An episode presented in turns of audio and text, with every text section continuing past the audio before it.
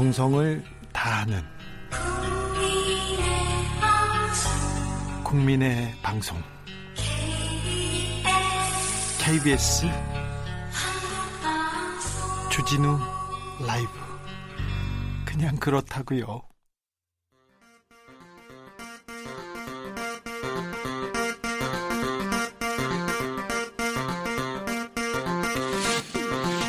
주진우 라이브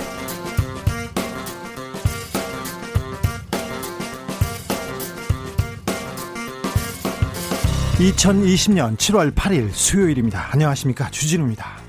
더불어민주당 당대표를 뽑는 전당대회가 50여일 앞으로 다가왔습니다. 어제 이낙연 의원이 공식 출마를 선언했는데요. 이낙연 의원이 민주당 대표가 된다면 뭐가 달라질까요? 그리고 우리 국민들이 여당 대표에게 바라는 점은 무엇일까요? 더불어 민주당이 국민과 더불어 나아갈 길 이낙연 의원과 함께 찾아보겠습니다. 추미애 법무부 장관이 윤석열 검찰총장에게 내일 오전 10시까지 결정하라. 최후 통첩을 보냈습니다. 검언 유착 사건을 둘러싸고 검찰 내부 갈등도 심화되고 있는데요. 때문에 저는 이게 걱정이에요. 이재용 삼성전자 부회장에 대한 검찰 처분이 늦어지고 있습니다. 여러모로 윤석열 총장의 입에 관심이 쏠리는데 관련 내용 주필해서 짚어보겠습니다. 내년 최저임금을 얼마로 정할지 노동계와 경영계가 고심하고 있습니다. 올해 최저임금은 시간당 8,590원입니다. 노동계는 만 원으로 올려야 한다. 경영계는 8,410원으로 깎자. 서로 평행선을 달리는 중입니다. 최저임금 과연 얼마로 해야 적당할까요? 우리의 민생 안진걸 소장과 함께 챙겨보겠습니다. 나비처럼 날아 벌처럼 쏜다. 여기는 주진우 라이브입니다.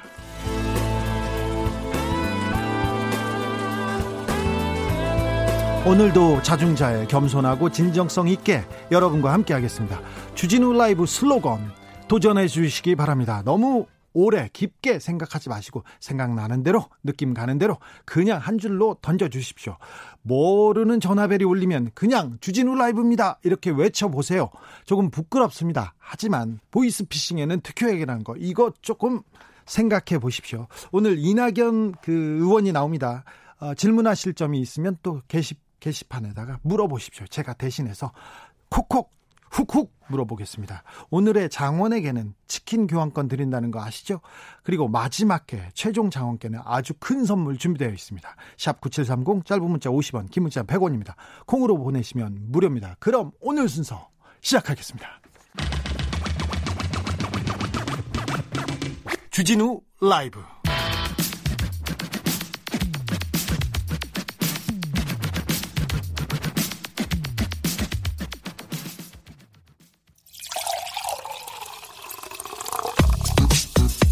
진짜 중요한 뉴스만 쭉 뽑아냈습니다. 줄 라이브가 뽑은 오늘의 뉴스 주스. 시사인 송지혜 기자 안녕하세요. 네, 안녕하세요. 코로나 어떻습니까? 네, 코로나 현황 보겠습니다. 신규 확진자 63명입니다. 아이고, 63명으로 늘었습니다. 네, 지역 발생과 해외 유입 두 가지 트랙으로 동시에 확산하면서 다시 60명대로 급증했는데요. 네. 예, 수도권과 광주, 대전에서 발생한 집단 감염이 꼬리를 물고 있고요. 예? 해외 유입 감염자도 최다치를 기록하고 있습니다. 이 감염 경로를 보면 해외 유입이 33명이고 지역 감염 30명보다 많습니다. 33명. 명 아, 걱정됩니다. 예. 정부가 그래서 정규 예배 이외에 교회 행사, 모임 다 금지했습니다. 그럼 여름 성경학교 없는 거죠? 없습니다. 정세균 총리는 집단 감염의 절반 정도가 교회의 소모임과 행사에서 비롯된 경우였다고 밝혔습니다. 이에 따라 정부는 전국의 교회를 대상으로 핵심 방역 수칙을 의무화하기도 했는데요. 교회는 정규 예배 이외에 각종 모임이나 행사가 금지됩니다. 예. 또 예배 당일에는 식사 제공 금지되고요. 출입 명부 관리도 의무화됩니다. 음. 그 이번 조치가 교회 전체를 고위험 시설로 지정한 것은 아니다 이렇게 말했는데 있는데 그러면서도 핵심 방역 수칙을 위반하면 교회 관계자뿐 아니라 이용자에게도 벌금이 부과될 수 있습니다. 여름 성경, 성경학교가 없습니다. 제가 초등학교 때 제 친구 석중이를 데리고 여름 성경학교에 데려갔는데 옆에 있는 여학생을 때려가지고요. 그래가지고 제가 쫓겨났습니다. 지금도 참여하십시오. 네, 지금도 반성하고 있습니다. 아, 걱정하던 건데 이거는 아니기를 아니기를 기도했는데 WHO가 공기 감염, 코로나의 공기 감염 가능성을 인정했습니다. 처음으로. 지난 7일에 전 세계 32개국 과학자 239명이 코로나19의 공기 중 전파 가능성을 제기한 바 있습니다. 네, 이런 뭐 뭐 논문이 나오긴 했어요. 네, 공기 중에 떠다니는 작은 입자를 통해서 코로나에 감염될 수 있다면서 WHO에 공개 서한을 보냈습니다. 네. 코로나19가 공기 중에서 에어졸로 전파될 수 있다는 건데 비말은 우리가 계속 비말을 조심해야 된다고 했잖아요. 예. 재채기와 기침을 통해서 나오는 작은 물방울입니다. 보통 2미터 날아가는데요. 예. 에어로졸은 비말보다 훨씬 가볍습니다. 일정 시간 공기 중에 떠다닐 수 있는 거예요. 그렇죠. 그 공간에서 떠 있는 거죠. 예, 2미터 만 날아가는 비말로는 이런 집단 감염이 일어날 수 없다는 게 과학자들의 의견입니다. 환기가 안 되는 실내에서 사람이 붐비면 공기 감염이 일어나는 사례가 있다고 이렇게 주장하고 있는데요. 오늘 WHO WHO는 코로나의 공기 감염 가능성을 인정했습니다. 공공장소, 특히 혼잡하고 폐쇄되어서 환기가 잘 되지 않는 환경에서는 공기 전염의 가능성을 배제할 수 없다 이렇게 말했는데요. 증거는 있지만 아직 확정적이진 않다 이렇게 말했습니다. 방역 수칙이 달라질 수도 있을 거라고 봅니다. 네, 정부도 여기에 맞는 대책이 나올 것으로 보입니다. 미국 트럼프 행정부가 온라인 수업만 진행하는 대학에서는 외국인 학생을 퇴출하겠다, 비자를 내주지 않겠다 이렇게 밝혔어요. 미국 정부가 15일까지 대면 수업과 온라인 수업, 혼합형 수업 가운데 하나를 선택하라고 대학에 통보했습니다. 그런데 온라인 수업 하겠다는 대학이 많았지 않습니까? 네, 지금 19%에 달하는데요. 이 대학 10곳 중 한 곳입니다. 온라인 수업만 진행할 때는 해당 학교의 그 외국인 유학생에 대한 비자를 취소하고 신규 발급 비자도 발급을 중단한다는 게 미국의 통보입니다. 대학을 열어라 열어라 트럼프 행정부에서 얘기했는데 대학이 말을 안 들었거든요. 그래서 유학생에 대한 비자를 이런 카드를 들고 나온 겁니다. 미국 국토안보부는 합법적으로 체류를 하고 싶으면 대면 수업을 하는 학교로 옮겨라 아니면 미국을 떠나라 이렇게 밝혔습니다. 현재 미국 대학에 재학 중인 외국인 유학생은 109만 명이고요. 한국인 유학생은 5만 명의 웃도입니다. 5만 명이 자칫 퇴출될 위기에 처한 거죠. 아, 굉장히 걱정거리네요. 추미애 장관이 윤석열 검찰, 검찰총장에게 최후 통첩을 내렸습니다. 내일 오전 10시까지 결정하라 이렇게 얘기했네요. 추미애 법무부 장관의 수사 지휘에 윤석열 검찰총장이 줄곧 침묵을 지키고 있잖아요. 윤석열 검찰총장이 지휘에 대한 답을 내놓지 않자 추미애 장관이 어제 지휘를 신속히 이행하라 이렇게 압박했는데 오늘은 내일까지 답을 달라 이렇게 최후 통첩 보냈습니다. 네? 추미애 장관은 입장문 내고요. 벌써 일주일이 지났고 국민은 답답해한다면서 내일 오전 10시까지 총장의 현명한 판단을 기다리겠다. 이렇게 밝혔는데 현명한 판단이라면 뭘 어찌하라는 건가요? 뭐 전면적으로 수용하거나 아니면 사퇴해라 이 둘 중 하나를 선택하라는 압박으로 보입니다. 뭐 윤 총장은 사실 이렇다 할 입장 계속 내놓지 않고 있는데 제3의 뭐 특임 검사를 임명할 수 있지 않을까 이런 고려도 할 수 있겠습니다만 사실상 추미애 장관과의 정면 충돌을 피하는 게 더 능사가 아닐까 싶고요. 추 장관은 이제 우회로를 제시하지 말라는 이런 뜻도 포함되어 있는 것으로 보입니다. 전문수사 자문단을 어, 철회하고 그 다음에 서울중앙지검 수사팀에 그냥 맡겨라.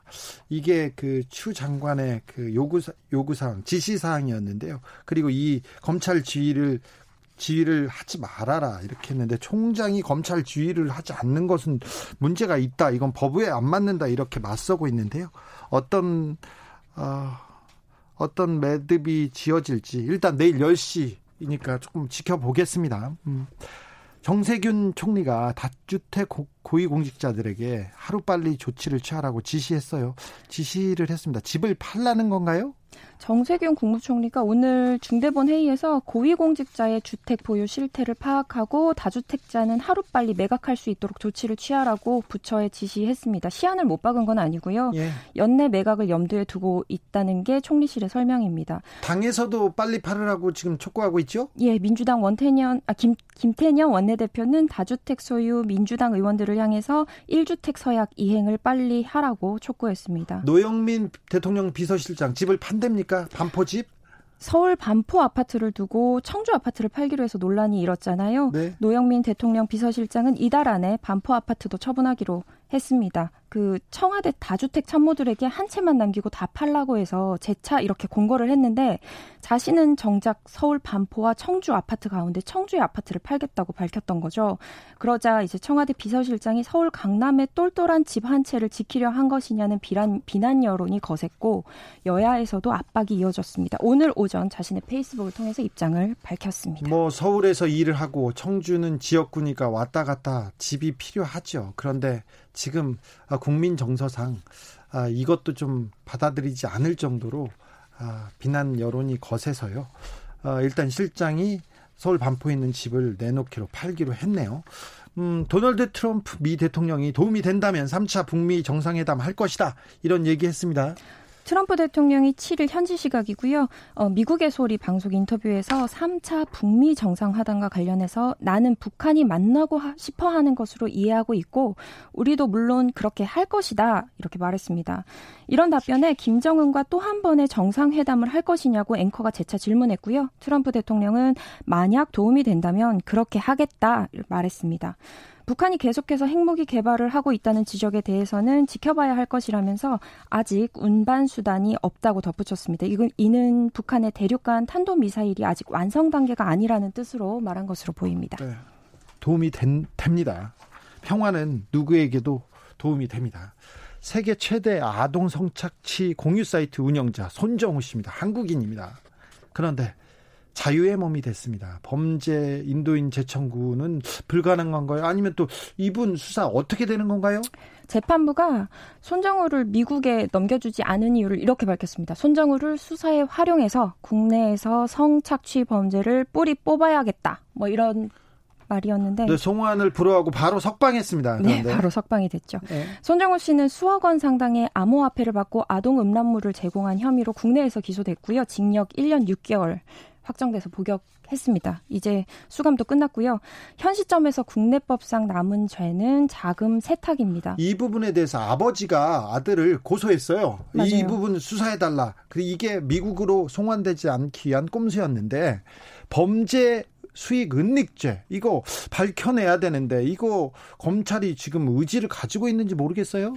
그 추가 범죄를 밝혀내서 가중 처벌한다면 국내에서도 징역형 선고가 가능은 합니다만 검찰 기소에서 자금 세탁 혐의 빠졌잖아요. 그리고 네. 재판 중에는 감형까지 이루어졌기 때문에 처벌의 수위가 사실 기대만큼 높지 않다 이렇게 여론은 보고 있습니다. 네. 이번에 미국이 범죄인 인도 청구가 가능했던 건 수사 과정에서 국내 자금 세탁 처벌을 받지 않았기 때문인데 이번에 검, 검찰이 기소 과정에서 이 혐의를 빠뜨리고 미국에서는 또 찾아내면 범죄인 인도 청구를 미국은 할 수는 있습니다. 검찰의 미, 기소 내용을 봐야겠습니다. 네, 검찰 이런 거 수사해야 됩니다. 뭐 하고 있는지 모르겠어요. 아, 이런 거 수사해야 됩니다. 국민들이 원하고 있고요. 그리고 법이 검찰이 이런 그 성범죄자들 그 발본색원 하지 않습니까? 그러면 엄하게 처벌하면 성범죄 줄어듭니다. 확실합니다. 프리랜서 김은 기자 실형 선고됐어요? 김웅 씨는 2018년 8월부터 2019년 1월까지 손석희 JTBC 사장에게 2017년 주차장 접촉 사고를 기사화하겠다, 폭행 혐의로 고소하겠다. 그러면서 2억 4천만 원 금품을 요구했다가 미수에 그친 혐의로 기소됐습니다. 재판부는 오늘 성, 선고 공판에서 범행에 고의성이 있다면서 법정 구속 6개월을 선고했습니다. 예. 재판부는 피고인은 2018년 8월 주차장 사건에 대한 소문을 들은 뒤에 피해자에게 연락해서 당시 손석희 사장이 접촉 사고 당사자에게 합의금을 지급하고 이 사건을 끝냈다는 사실을 알면서도 취업 문제 해결을 요구하고 2억 4천만 원을 교부받고자 했다고 설명했습니다. 범행을 반성하지 않고 있고 재판 중에도 자신의 유튜브 채널에 확인되지 않은 사실을 방송하는 등 범행 후 정황도 불량하다고 양형 이유를 밝혔습니다. 2019년 1월에는 어, 이렇게 말했는데 선배님도 다른 사람과 똑같다 복수하겠다. 뭐 목을 잘라 조선일보에 가져가겠다. 뭐 이런 이야기도 했다고 합니다. 협박죄로 구속됐습니다.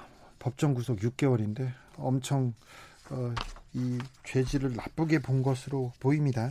여기까지 할까요? 주스 송지혜 기자 함께했습니다. 수고하셨습니다. 네, 감사합니다. 심영선님이 등골 오싹 시원하게 주진우 라이브 등골 오싹까지는 그 정도 시원하진 않을 텐데 6012님 진실향한 일편단심 주진우 라이브 주먹 불끈 진실 다짐 우렁찬 외침 주진우 라이브 이렇게 사자 바로 만들어 주셨습니다. 감사합니다. 0479님 공장식 뉴스는 가라. 이제는 라이브 시대 주진우 라이브 이거 좋네. 공장식 뉴스 안 돼요 지금.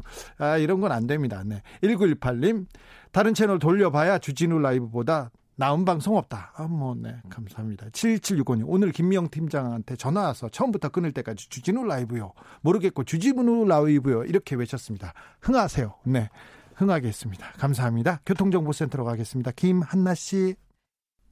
여러분이 지금 듣고 계신 방송은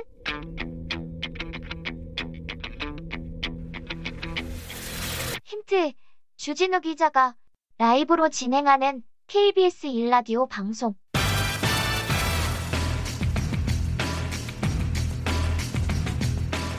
정답 보내실 곳은 문자로 샵 9730 짧은 문자 50원, 긴 문자 100원, 콩으로 보내시면 무료입니다.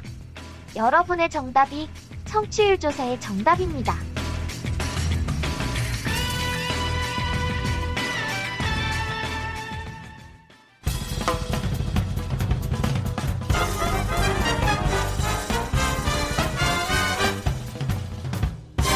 훅 인터뷰 모두를 위한 모두를 향한 모두의 궁금증 방심하면 훅 들어갑니다. 훅 인터뷰. 오선 의원의 무게감 그리고 신중하고 안정적입니다. 총리 시절 대정부 질문 보셨습니까? 단호합니다. 여유와 경륜 묻어납니다. 바지 뒷주머니에 취재 수첩 항상 넣고 다녀요. 아, 끊임없이 메모합니다. 그걸 또 반영합니다. 꼼꼼하고 깐깐합니다. 13개월 연속 국민의 압도적 지지를 받고 있는 이낙연의 큰 그림은 무엇일까요? 도지사에서 국무총리로 국무총리에서 국회의원 그리고 당대표 도전합니다. 도전하는 사람 이낙연 의원 안녕하세요. 네 안녕하세요. 요즘 말 한마디 하실 때마다가 기사가 크게 됩니다. 그래서 더욱 신중해 보이는데요. 어떠세요? 네, 굉장히 조심스럽죠. 예. 어, 무슨 숨소리까지 기사화되는 것 같은 느낌이 들기 때문에 네. 어, 때로는 위축되기도 하고요. 네, 그러나 좀 어, 편하게 에, 언론을 대하고자 노력하고 있습니다. 이런 상황 사실은 다른 분한테는 경험이 없을 텐데 노무현 대통령 시절 그리고 문재인 대, 통령 시절 이런 기, 상, 경험이 좀 있지 않습니까? 예, 있는데도 불구하고 여전히 어렵고 특히 지금은 어, 기자 숫자가 엄청나게 늘어나서 네. 언제 어디서 어떤 기자가 무슨 질문할지 예상이 안 되니까 네. 굉장히 조심스럽죠. 어제 더불어민주당 당대표 경선 출마하셨습니다. 아, 출마의 변 다시 한번 부탁드리겠습니다. 예, 여러 가지 고민이 있었지만 한마디로 국가적 위기 앞에 그 위기를 외면할 수 없었다. 어, 책임 있게 국난에 대처해야 한다는 결론을 얻었다는 것입니다. 요컨대 눈앞에 큰 일이 있는데 그걸 외면하고 뭘 하겠는가 그런 생각이 저의 결정을 에, 짓게 하는데 결정적인 요인이었다 이런 말씀이었습니다. 어제 기자회견 말미에 선친이 평생 사랑하신 민주당 이 얘기가 저는 걸리던데 아버님은 어떤 분이셨어요? 네, 젊은 시절부터 민주당 당원이었고요. 에, 아버지가 모시던 에, 정치인이 에, 50대 에, 민정당으로 건너갈 때 같이 가자고 했는데 많은 당원들이 따라갔지만 아버지는 그쪽에 따라가지 않고 에, 평생 야당을 에, 했습니다. 에, 그런데 제가 어, 제 인생을 두고 잊지 못할 어, 기억이 하나 있는데 얘기해도 되나요? 네. 네. 4.19 때였을 겁니다. 제가 초등학교 3학년 때였는데 학교 갔다 오니까 집에서 어디선가 우, 울음소리가 나요. 예. 그래 울음소리가 나는 쪽으로 찾아서 갔더니 뒤안에 에, 집 뒤쪽에 에, 작은 밭이 있는데 거기 상추가 에, 이렇게 에, 키가 많이 자라 있던 그런 계절이었습니다. 네. 6월, 7월 이 무렵이었을 거예요. 덩치가 엄청나게 크신 아버지가 거기서 엎드려서 울고 계시더라고요. 아버지가요. 예. 아, 그래서 제가 3학년이지만 철이 조금 들었었는지 아버지 왜 그러십니까? 울지 마세요. 그랬더니 한참 우시다가 어, 앉아가지고 내 말을 들어봐라 하고 얘기를 해주셨어요. 그때 민주당이 4.19 직후니까 처음으로 여당이 됐을 때인데 네. 아버지가 모시던 국회의원이 에, 이력서 한 장 써오라 그러더래요. 예. 왜 그렇습니까? 했더니 고향 면에 조합장 시켜주겠다. 네. 음. 그래 이력서를 쓰려고 부, 용지를 사왔는데 쓸 게 없어요. 학교를 입학한 적이 없거든요. 그래서 그 용지를 찢어버리고 의원님께 가서 저는 자격이 없습니다. 자격 있는 사람 시키세요.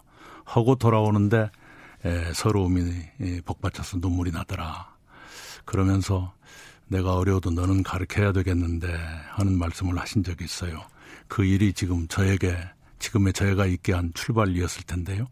그때에 비하면 지금 민주당의 지방 당원들은 어, 많은 기회가 있지요. 지방 의원도 되시고 자치단체장도 되시고 그런데 그 당시에는 보상받을 것을 거의 기대도 하지 않고 평생을 두고 당에 당은 좋아서 그냥 했던 그런 옛날 지방당원들의 생각이 예, 나지요. 그리고 저를 에, 이런 말씀 드리기가 좀 뭐합니다. 어렵게 저를 길러주신 데 대해서 에, 그 고마움 같은 걸 잊을 수가 없고요. 아, 그래요? 네, 이 얘기는 공개적으로 처음 합니다. 저, 저, 저도 저희 아버지가 저를 열심히 길러줬는데 저는 아버지 원망하고 막 그러거든요. 돈을 좀 주셨으면 이렇게 안 살 걸 막 그런 생각 아직도 하는데요. 네. 느티나무님이 이낙연 의원님 언제부터 그렇게 진지하셨어요? 이렇게 질문하셨어요. 꼭 그런 건 아닐 텐데요. 좀 예, 장남으로 커서 그런지 과잉 책임감 같은 게 늘 저를 짓눌렀습니다. 그런 거 있는 것 같아요. 네네네. 항상 어디 가서나 책임감 지켜야 된다 네, 이런 제가 게. 좀 마음에 안 들어요. 아 그래요. 네, 저도 부분? 저도 좀 편하고 가볍게 살고 싶은데 안 되네요. 이낙연 어린이는 어떤 소년이었어요? 어, 생영감이라는 별명이 있었어요. 생영감이요? 네, 나이는 어린 것이 영감 티가 난다. 아 그런 친구들이 있죠. 네, 특히 그 목소리가 그때부터 굵어가지고. 아 네. 예, 그래서 생년감이라는 얘기 많이 들었습니다. 키도 크고 그래가지고 네. 아 쟤는 애늙은이 같아 이런 소리 들으셨군요. 네. 맞아요. 대통령은 언제부터 꿈이셨어요? 어렸을 때 꿈이 대통령이었습니까? 아니요. 어, 꿈이 그때그때 바뀌었습니다. 네. 어, 그래서 무슨 참 형편없는 어린애였죠. 우리 마을에 스피커라는 게 있었는데요. 라- 가정마다 라디오도 없던 시절에 이장집에 이장집에서 라디오를 키면 온 가구에 전부 그것이 방송되는 스피커만 붙여 있었어요. 네. 그걸 통해서 KBS 라디오가 에, 하루 종일 들렸는데 그때 이광재 아나운서의 축구 중계나 뉴스를 보면서 아이고 아나운서가 되고 싶다 이런 꿈도 꿨었고 아, 그래요? 네네 나중에 신문을 보게 돼서는 아, 신문 칼럼 쓰는 사람이 되고 싶다 오, 네. 그런 적도 있고 칼럼 쓰는 것은 꿈이 이루어진 거죠 그렇죠. 기자의 저- 꿈도 어렸을 네네. 때 있었네요. 그런 셈입니다 변호사 되고 싶다 했는데 그건 안 됐고요 네. 네. 뒤안길에 있는 상추밭 그리고 이광재 아나운서 이런 것처럼 이 이낙연 의원님이 그 기억력이 엄청 좋아요. 이렇게 한 자리에 한 30명 앉아 있잖아요. 네, 네. 거의 모든 사람을 외웁니다. 아직도 그분들 이름 외우세요? 그게 오래 가지는 못합니다. 그러나 하여튼 어 막걸리를 마시면 그 자리가 끝날 때쯤 그러니까 한두 시간 사이에 예, 암기가 되지요. 네. 네. 아, 20년 전에 저희 어머니가 이낙연이 대통령감이라고 이낙연을 좀 찾아가 봐라 이렇게 얘기하던데 어 부모님들이나 나이 드신 분들은 이 이낙연의 안정감, 중후함을 좋아하는 것 같습니다. 아, 글쎄요. 제가 뭐 그렇게 제 흉을 몰라서 그렇게 좋아하실 거예요. 아 그래요? 네. 이제 청년 문제로 갖겠습니다. 네. 이제부터 어려워집니다. 네, 네. 청년들 인국공 사건, 정규직 비정규직 논란, 네. 그리고 아 나, 나는 집을 살 수 있을까? 온통 불만뿐입니다. 네. 기성세대로서 또 총리를 하신 분이기 때문에 조금 무거운 책임감 여기에도 또 지고 있, 있으시죠? 네, 당연하고요. 어, 참으로 미안하고 가슴 아픕니다. 에, 저를 에, 제 자신이 에, 청년의 그런 아픔에 에, 충분히 에, 대응하지 못했다는 제, 죄책감을 많이 가지고 있고요. 에, 정부 여당도 마찬가지라 생각합니다. 어, 어, 인천국제공항 문제는 굉장히 중충적인 문제가 있죠. 에, 그러나 어느 경우에도 청년의 공정한 기회를 훼손하거나 어, 청년의 에, 취업 기회를 줄이거나 하는 일이 있어서는 안 됩니다. 오히려 그런 기회를 확대해 드려야 되고 특히 정부 여당이 청년들에게 좋은 일자리를 더 많이 만들어서 제공해 주는 노력 이게 잘못하면 말로만 하는 것처럼 될 수가 있는데요. 그런 노력을 진정으로 해야 한다고 생각합니다. 네. 국난 극복에 역사적 책임에 모든 역량을 쏟겠다. 아, 역사적 책임, 역량을 쏟겠다. 이 얘기는 계속 하셨는데 지금 가장 큰 공, 국난은 뭐라고 생각하십니까? 예, 우선은 코로나19죠. 네. 다시 지금 어, 일일 확진자가 50명이 넘어가는 날, 나날이 계속되고 있고요. 만약에 더 늘어나면 과연 감당할 수 있을 것인가 하는 걱정도 있습니다. 그리고 그것으로 인해서 파생되는 경제 침체, 에, 서민 고통, 청년층의 좌절, 이런 것들이 큰 문제죠. 그래서 대표에 나가겠다. 이낙연 대표, 대표 이낙연이 되면 당이 달라집니까? 그랬으면 좋겠습니다. 어떻게요? 예, 우선 더, 에, 음, 국민께 더 차분한 음, 모습으로 할 일을 집중적으로 하는 네. 에, 그런 당이 되었으면 좋겠고요. 특히 예. 곧 전당대회가 끝나면 바로 정기국회일 텐데 어, 몇 가지 입법들 정기국회 내에 반드시 완수했으면 합니다. 네. 야당과의 관계 이거 좀 어렵게 지금도 꼬여 있는데 네. 이낙연이면 아 그 의원 시절에도 야당 의원들 지금 그때는 여당이었는데 네. 가장 얘기가 잘 통하는 의원 중에 하나가 이낙연이다 이런 얘기는 많이 했었는데 네. 여 야당과의 관계도 조금 보관이 있습니까 이낙연식 보관이? 예, 우선은 저 어제도 얘기했습니다마는 김종인 비대위원장을 제일 먼저 뵙고 싶어요. 네. 김종인 비대위원장은 이래저래 에, 40년 가까운 인연이 있고요. 언제 처음 보셨어요? 81년, 2년 그 언저리일 것 같습니다. 네. 그리고 제가 어, 전두환 정부가 금융실명제를 하겠다고 발표했는데 못하고 연기할 것 같다는 기사를 동아일보 일면 머리 기사로 특종을 한 적이 있거든요. 이낙연 있었죠. 이낙연 기자가. 네네. 그, 그때는 이제 예, 일면 기사에는 기자 이름이 안 들어갑니다만은 그 기사 취재 때 주된 취재원이 김종인 의원이었습니다. 어 정보원이. 네, 네. 네, 그때 그럼 관계가 좋으셨네요. 네 많이 예, 믿어주시고 술도 많이 사주시고 그랬습니다. 그랬습니까? 네, 근데 네, 그 경제적인 식견에 네. 대해서는 조금 그분이 좀 깊으신 분인가요? 어 나름의 에, 세계가 있으신 분이지요. 네. 네네. 정치적으로는 조금 많이 틀릴 때도 있어가지고요. 예, 제가 어, 대선배를 함부로 얘기하는 것은 조심스럽고요. 네. 네네. 그럼 제, 제가 제가 얘기한 건 네, 하시죠. 예, 예. 그런데 아 경제적으로도 그때 조금 어, 대가였습니다. 그때도 대가까지는 아니어도 경제 통이라고 할 수 있고 경제 전문가라고 할 수 있었고요. 예, 그 당시에 시- 어, 실명제를 발표한 직후에 그게 되겠느냐 하는 고민들이 있었는데 제가 이재영 대표께 가서 대표님 이게 되겠습니까? 그랬더니 김종인 박사한테 물어봐 이렇게 하시더라고요. 예. 그러니까 이재영 대표가 많이 의지했었던 것 같아요. 네. 네. 예. 음, 민주자, 민주당에서 어, 대표로 보기보다는 유력한 대선 후보로 네. 이렇게 봅니다. 줄곧 선두를 달리고 있는데요. 2등과의 차이도 제법 큽니다. 이 높은 지지율, 왜 이렇게 높은 지지율을 얻고 있을까요? 이제 그동안에 제가 총리를 하면서 예, 국민들께 드렸던 예, 이미지가 어, 기대감으로 어, 이렇게 받아들여진 것 아닌가 싶은데요. 네. 저로서는 매우 조심스럽기도 하고 그렇습니다. 4181님입니다. 야당과 싸워야 하는데 극 대치 상황일 때는 어떻게 하실런지 한번 아, 물어보고 싶습니다. 이런. 예, 예, 우선 예, 극단적인 대치가 오지 않도록 예방적인 활동들을 많이 해야 되겠지요. 네. 극단적으로 가버리면 굉장히 풀기가 어려우니까요. 그래서 예.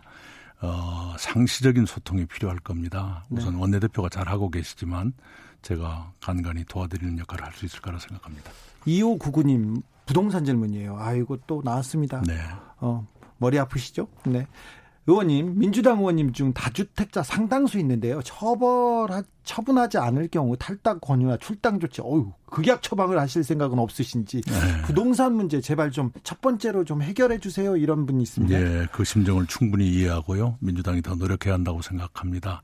에, 민주당이 의원들께 이미 서약을 받았었는데요. 네. 2년 내에 어, 한 주택 이상의 것은 처분하자는 서약을 받았습니다. 근데 2년은 너무 길다 생각해서 어, 지금 김태년 원내대표께서 그걸 단축하는 방안을 에, 궁리하고 계십니다. 조금 기다려 주시면 조치가 있을 거라 생각합니다. 아, 네. 목소리에 힘이 있습니다. 아, 네. 지켜보겠습니다. 2987님, 이낙연 의원님, 주량은 얼마나 되세요? 아, 예. 에, 뭐, 젊은 시절에는 폭탄주 열잔은 넘었습니다만은 요즘 그렇게는 안 먹고요. 예. 막걸리 막걸리 좋아하시죠? 네네. 네. 뭐 한두 병 정도. 잘하시는 운동은 어떻게 되세요? 이렇게도 물어. 제가 운동을 선거 운동 외에는 해본 적이 없어요. 한심하죠. 아이고. 네, 네. 근데 선거운동 이런 게이 아재 개그 요새는 안 통하는데 어떡해요? 아, 이거 이거 바꿔야 되겠네. 아, 그렇네요. 족구 심판인데 족구 전국체전에 들 수 있게 좀 해 주세요. 이런 민원도 오고 있습니다. 예. 이건 나중에 예. 얘기하겠습니다. 이제부터 훅 들어가겠습니다. 네. 출입 기자들이 예전에 문재인 대통령의 선대위 대변인이셨어. 근데 이낙연 대변인이었는데 기자 선배잖아요. 그리고 네. 어려운 선배야. 그래서 예, 예. 다 출입 기자들이 좋아합니다. 이낙연 음. 선배 음. 좋아합니다. 근데 음. 무서워했어요. 아, 예. 아시죠? 네. 좀 그렇죠. 예, 미안하게 생각하고요. 노무현 후보의 선대위 대변인을 했었는데요. 네. 예, 그러나 에피소드도 있습니다. 어, 대변인탕 좀 먹읍시다. 그게 무슨 말이죠? 뭘 것 같습니까? 네? 어, 제 이름이 낙연이어서 낙지 연포를 줄이면 낙연이 되거든요. 네. 네, 낙지 좀 먹읍시다 하는 뜻입니다, 그게. 네. 네. 아, 이거 올드해요, 개그가. 아, 이런. 그런, 이거. 그런 일이 있었습니다. 나 네, 알았어요. 네. 네. 자, 이제부터 음. 전남 지사에서 국무총리로 영전하죠. 발탁됩니다. 네. 모두 좋아했는데 특별히 전남도 공무원들이 만세 부르고 좋아했답니다.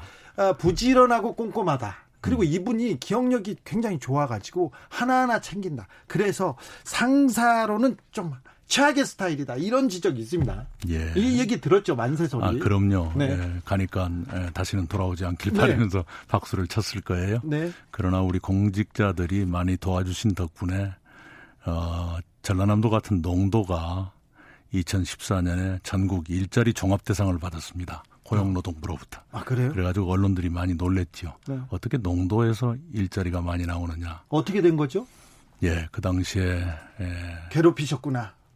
아니요. 그 직제를 바꾸고 예산을 투입해서 네. 집중적인 노력을 했죠. 예. 네, 그래서 기업 유치를 하고 일자리가 늘어나고 네, 그런 일이 있었습니다. 아, 일자리에 대해서도 조금 아, 일가견이 있었던 것 같아요. 근데 부동산 일자리에 대해서 물어보면 음, 네. 청산 뉴스처럼 얘기할 것 같아서 네. 부동산 얘기를 물어볼 네. 텐데 부동산을 바라보는 노무현 대통령과 문재인 대통령의 눈 좀 차이가 있습니까?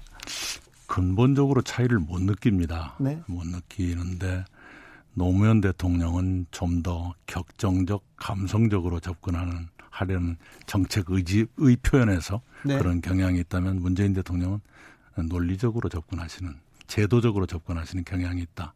이런 차이 정도 아니겠나 싶습니다. 0860님이 국회에 이낙연계가 없다고 하던데요. 이거 어떻게 극복하실 건가요? 아, 예, 예. 어, 개파 정치를 없애가야죠. 네. 네, 없애가야죠. 이제 그 말씀의 취지를 압니다. 네 사람이 있느냐 하는 얘기인데. 그렇죠. 네. 문재인 대통령 같은 경우는 강력한 친문 그룹 그리고 음. 그 지지자들의 열성적인 네. 지지자들의 네. 열망이 있었는데 문재인 대통령도 처음부터 있었던 건 아니죠. 네. 네. 근데 요즘에는 무슨 제 이름자가 가운데 자가 이상해서 친낙 이런 용어가 친낙. 언론에 등장하던데요. 네. 저로서는 별로 달갑지는 않습니다만 예, 의원님들이 에, 많은 의원님들이 저를 돕기 위해서 오시는 경우가 어, 늘어나고 있습니다. 네. 많던데요. 네. 진짜 많던데요. 그렇게까지 많은 건 아니고요. 네. 어데나 어차피 대표는 이낙연이야. 이렇게 음. 얘기하는데 이게 음. 어, 조금 부담이 되기도 하죠. 예, 그런 얘기는 좀 오만해 보이고요. 실제로 저는 그렇게 생각하지 않습니다. 그래서 저희 저를 도와주시는 의원님들께도 대세라든가 이런 얘기를 하지 않도록 제가 부탁을 드리고 있습니다. 네. 김미소님이 이낙연 아재 개그가 대세예요 얘기하는데 미소님 예 정신 차리세요. 네. 이 간병숙님은 왜 울 큰오빠가 출연해서 이야기하는 것 같아서 괜시리 마음 조마조마하네요 실수할까봐. 아 저는 그런 생각은 안 드는데요 이낙연 의원한테 질문하는 거는 아무 질문이나 해도 답은 잘 나올 것 같은 그런 생각이 듭니다. 음.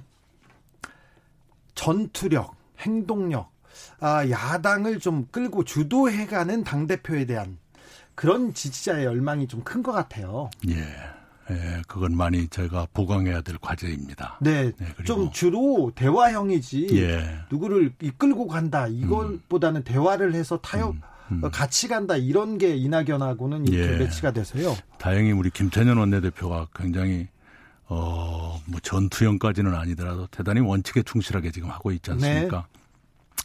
네. 제가 대화형이라면 많은 보완이 될 수도 있겠다 이런 생각을 합니다. 네. 김부겸 의원도 당 대표 경선에 출마합니다. 김부겸 의원 훌륭하죠? 아, 그러면요. 굉장히 유연하시고 관대하신 분이고요. 네. 네. 그리고 생각의 폭이 넓으신 분이죠. 네. 네. 아, 대구에서 그 네. 지역구도 타파하기 위해서 헌신하시고. 네, 네. 그래서요. 영남 이거는 좀 음. 굳이 맞지는 않습니다만은 아, 이 저도 얘기하고 싶지도 않아요. 그런데 보수 언론에서는 영남 후보, 호남 후보 이 얘기를 네. 하는 것이 아, 음. 좀 걸리죠. 적어도 어, 이번에 에, 많은 투표권을 가지신 우리 당의 대의원과 권리당원은 어, 그런 수준을 넘었다고 생각합니다. 네. 이미 의식이 많이 향상됐기 때문에요. 네. 어, 그래서 전라도 호남 출신이란 게 그 대권을 가는 길에 그렇게 걸림돌이 되지 않을 거라고 생각하십니까? 네, 뭐, 어, 편치는 않지만, 그러나 어떡하겠습니까? 에, 그러나 과거와는 많이 달라지고 있고, 지역구도가 하나 되고 있다. 이것은 많이 느끼고요. 에, 그리고, 어, 무슨 출생지 가지고 배척하고, 그런 분위기보다는 생각을 가지고 따지는, 어, 이런 쪽으로 우리 국민들의 의식이 변해 가고 있다고 생각합니다. 네. 음, 이야기님이 신속하고 선명했으면 좋겠습니다. 이 얘기 바람을 보내주셨고요. 같이 갑시다님은 지금 이 시기에 시대 정신은 뭐라고 생각하십니까? 우선 국가적으로는 우리가 어, 선도 국가로 올라설 수 있는 호기가 어, 왔죠. 그래서 방역과 코로나 진찰뿐만 아니라 에, 다른 분야에서도 어, 세계를 그 끌고 가는 그런 선도 국가로 성장했으면 좋겠다라는 것이고요. 우리 사회적 국민과의 관계에서는 국민 개개인들이 기존의 복지, 최저 생활을 보장해주는 복지가 당연한 요구입니다만 이제는 거기서 더 뛰어 올라서 어, 건강, 안전, 쾌적함, 소속감 이런 것을 포괄하는 행복을 추구하는 쪽으로 가 있거든요. 우리 국가의 역할이 그쪽까지 에, 확대돼야 한다고 생각합니다. 최효진님 질문인데요. 좋은 사람이라는 건 확실해요. 이낙연. 그런데 국회에서 파이팅 있게 싸우는 모습도 보고 싶습니다. 이런 얘기 하셨습니다. 네. 아, 미래통합당 어, 대표 당선되자마자 미래통합당과의 관계를 바로 풀어야 되는데 네. 좀 나름대로 보관이 있습니까? 아까 제가 말씀드린 대로 에, 김종인 에, 비대위원장을 우선 만나 뵙고요. 네. 에, 좀 부탁도 드리고 어, 또 배움도 받고 어, 배울 건 배우고 예, 그렇게 해서 에, 이 관계가 완화되고 요즘 제가 느끼는 것이 의원들 만나보면 전부 국가적인 위기라고 말하는데 네. 정말로 위기의식을 갖고 있는가 하는 의문스러워요. 위기의식을 갖고 있다면 국회 이렇게 놔둘 일이 아니죠. 훨씬 더 겸손해져야 되고 욕심을 서로 버려야 되고요. 네. 네, 그렇게 어, 임했으면 좋겠습니다. 음, 이낙연이 꿈꾸는 나라가 어떤 나라인가 궁금합니다. 음, 아까 제가 말씀드린 것처럼 세계 무대에서 더 신뢰받고 더 존경받는 그런 국가 그리고 국민 개개인이 어, 행복을 느끼는 나라 이렇게 가야 되는데 과제가 많지요. 예를 들면 에, 자살률 세계 1위, 출산율은 떨어져 예. 떨어지고 또 노인 빈곤율 OECD 1위 그런 지수 앞에서 우리가 어, 굉장히 에, 무거운 에, 마음이 드는 들곤 하는데요. 그러기 때문에 더욱더 그런 분야에 대한 정부의 노력이 강화돼야 한다고 생각합니다. 음, 짧은 질문 몇 개만. 네. 청취자 질문입니다. 5163님. 지금 꽁돈 100만 원 생기면 뭘 하시겠습니까? 음, 글쎄 특별히 아무 생각이 안 떠오르는데요. 네.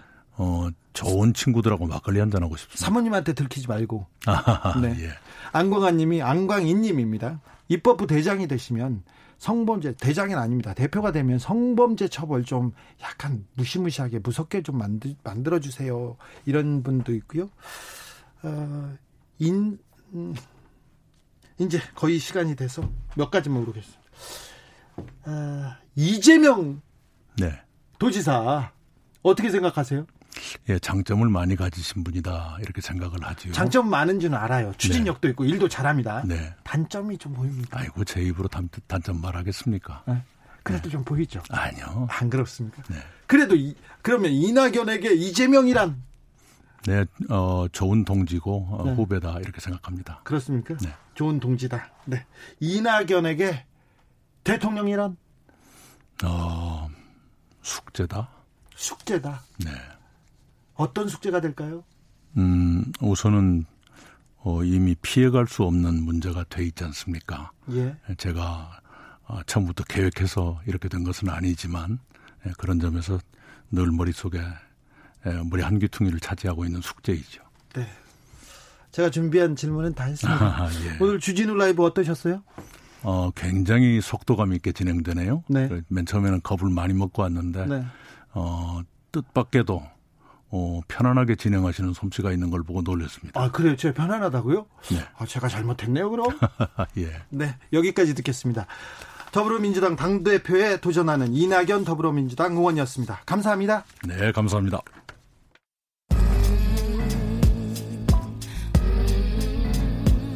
나비처럼 날아 벌처럼 쏜다. 주진우 라이브.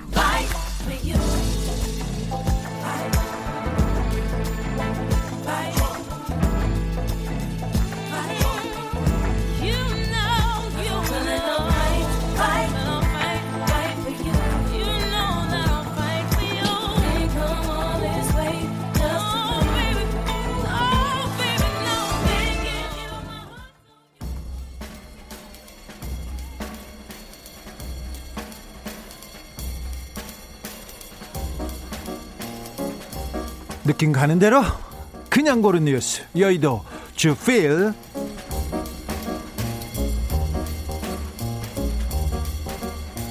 박정희 전 대통령 큰딸 박지옥 씨 별세.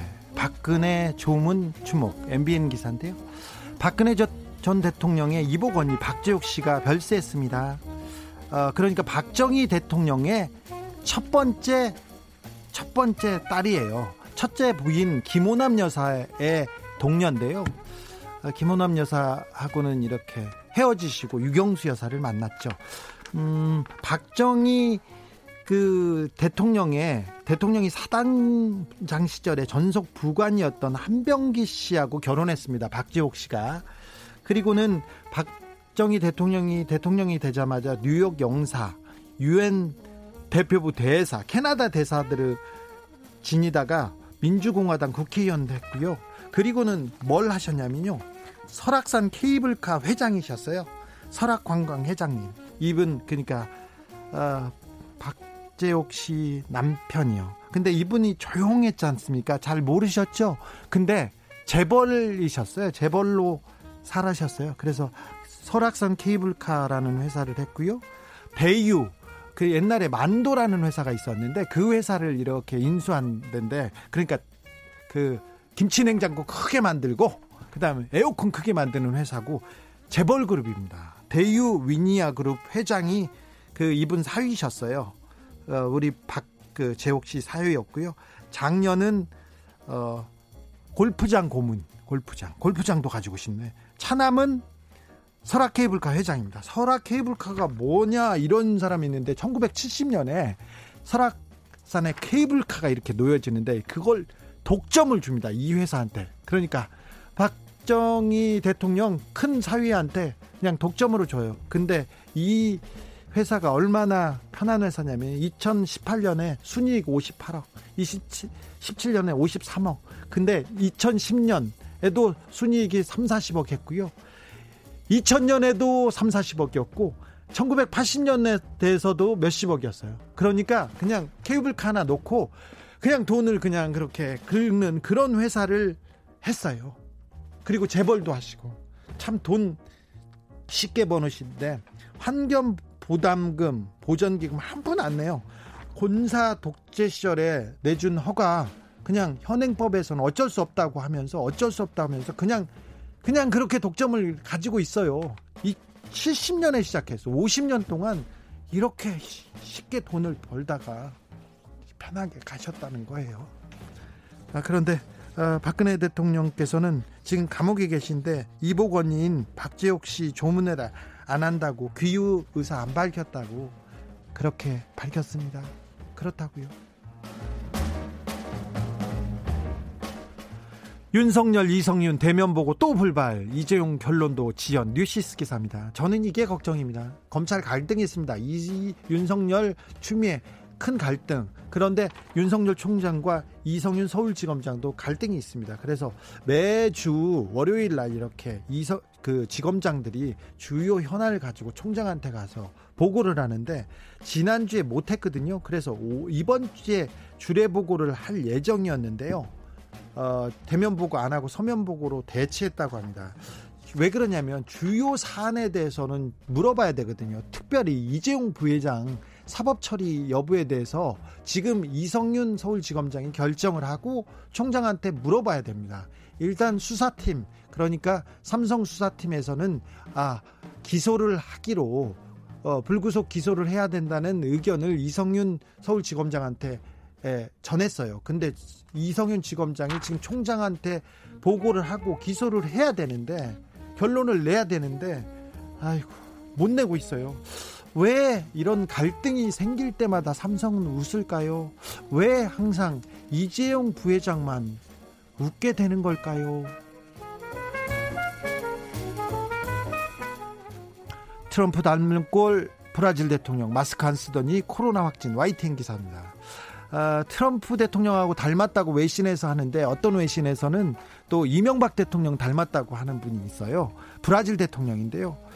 어, 보소나루 대통령. 저는 왜 이렇게 소보루 대통령이라고 생각이 나죠. 보소나루 대통령인데 이분이 마스크 안 쓰고요. 빵집 들어가서 그 셀카 찍고 시내를 활보하면서 지지자들하고 손 손잡고 그다음에 코로나는 감기 증상이니까 초기 뭐 걱정 없어 나는 나는 절대 안 걸려 그러면서 제트스키를 타더라고요 제트스키 타고 그다음에 바베큐 파티를 열기도 했었는데 그러면서 뭐라고 얘기하냐면 나의 특별한 운동 경력을 감안할 때 바이러스 감염되더라도 걱정할 필요가 없어요 나는 괜찮아 이렇게 얘기하더니 코로나 확진됐습니다 브라질은 코로나 19 환자가 걷잡을 수 없이 확산됐는데 확진자가 160만 명을 넘었습니다.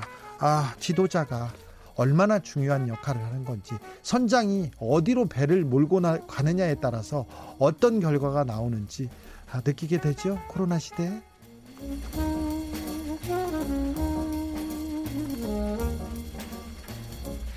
사람과 살기 위해 불곰은 야근을 택했다. 한겨레 기사입니다. 불곰은요, 낮에 활동하는 대표, 대표적인 동물이래요. 그런데 인간이 바꾼 환경 때문에 인간 때문에 새로운 먹이를 찾아서 자꾸 야행성으로 변하고 있답니다. 야행성으로. 그래서 도시와 연결된 야생 지역이 너무 많기 때문에 불곰이 점점 이렇게 적응해 가는데 적응해 가는데 이렇게 된답니다. 사람하고 이렇게 그 연결돼 있는데 사람하고 연결된 게 심한 곳일수록 불곰의 사망률이 높았고요. 특히 경험 없는 경험 없는 청소년 불곰의 사망률은 어, 어른 불곰보다 75배나 높았대요. 불곰이 이렇게 사람 있는 곳으로 도시로 몰려드는 이유가 음식 때문인데요. 음식을 찾으러 도시로 나가다가 고속도로변에서 찾길에서 가장 많이 죽는데요. 그리고 음, 과일, 가축, 음식물 쓰레기 이런 음식을 먹다가 다쳐서 죽는 경우도 많다고 합니다. 아, 곰이 야근을 할 수밖에 없는 이유가 또 사람 탓입니다. 고마 미안해. 자꾸 미안해요.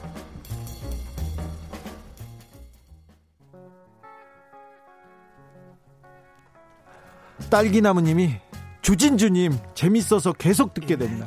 주진우예요. 주진우인데 주진우 라이브 여기는요.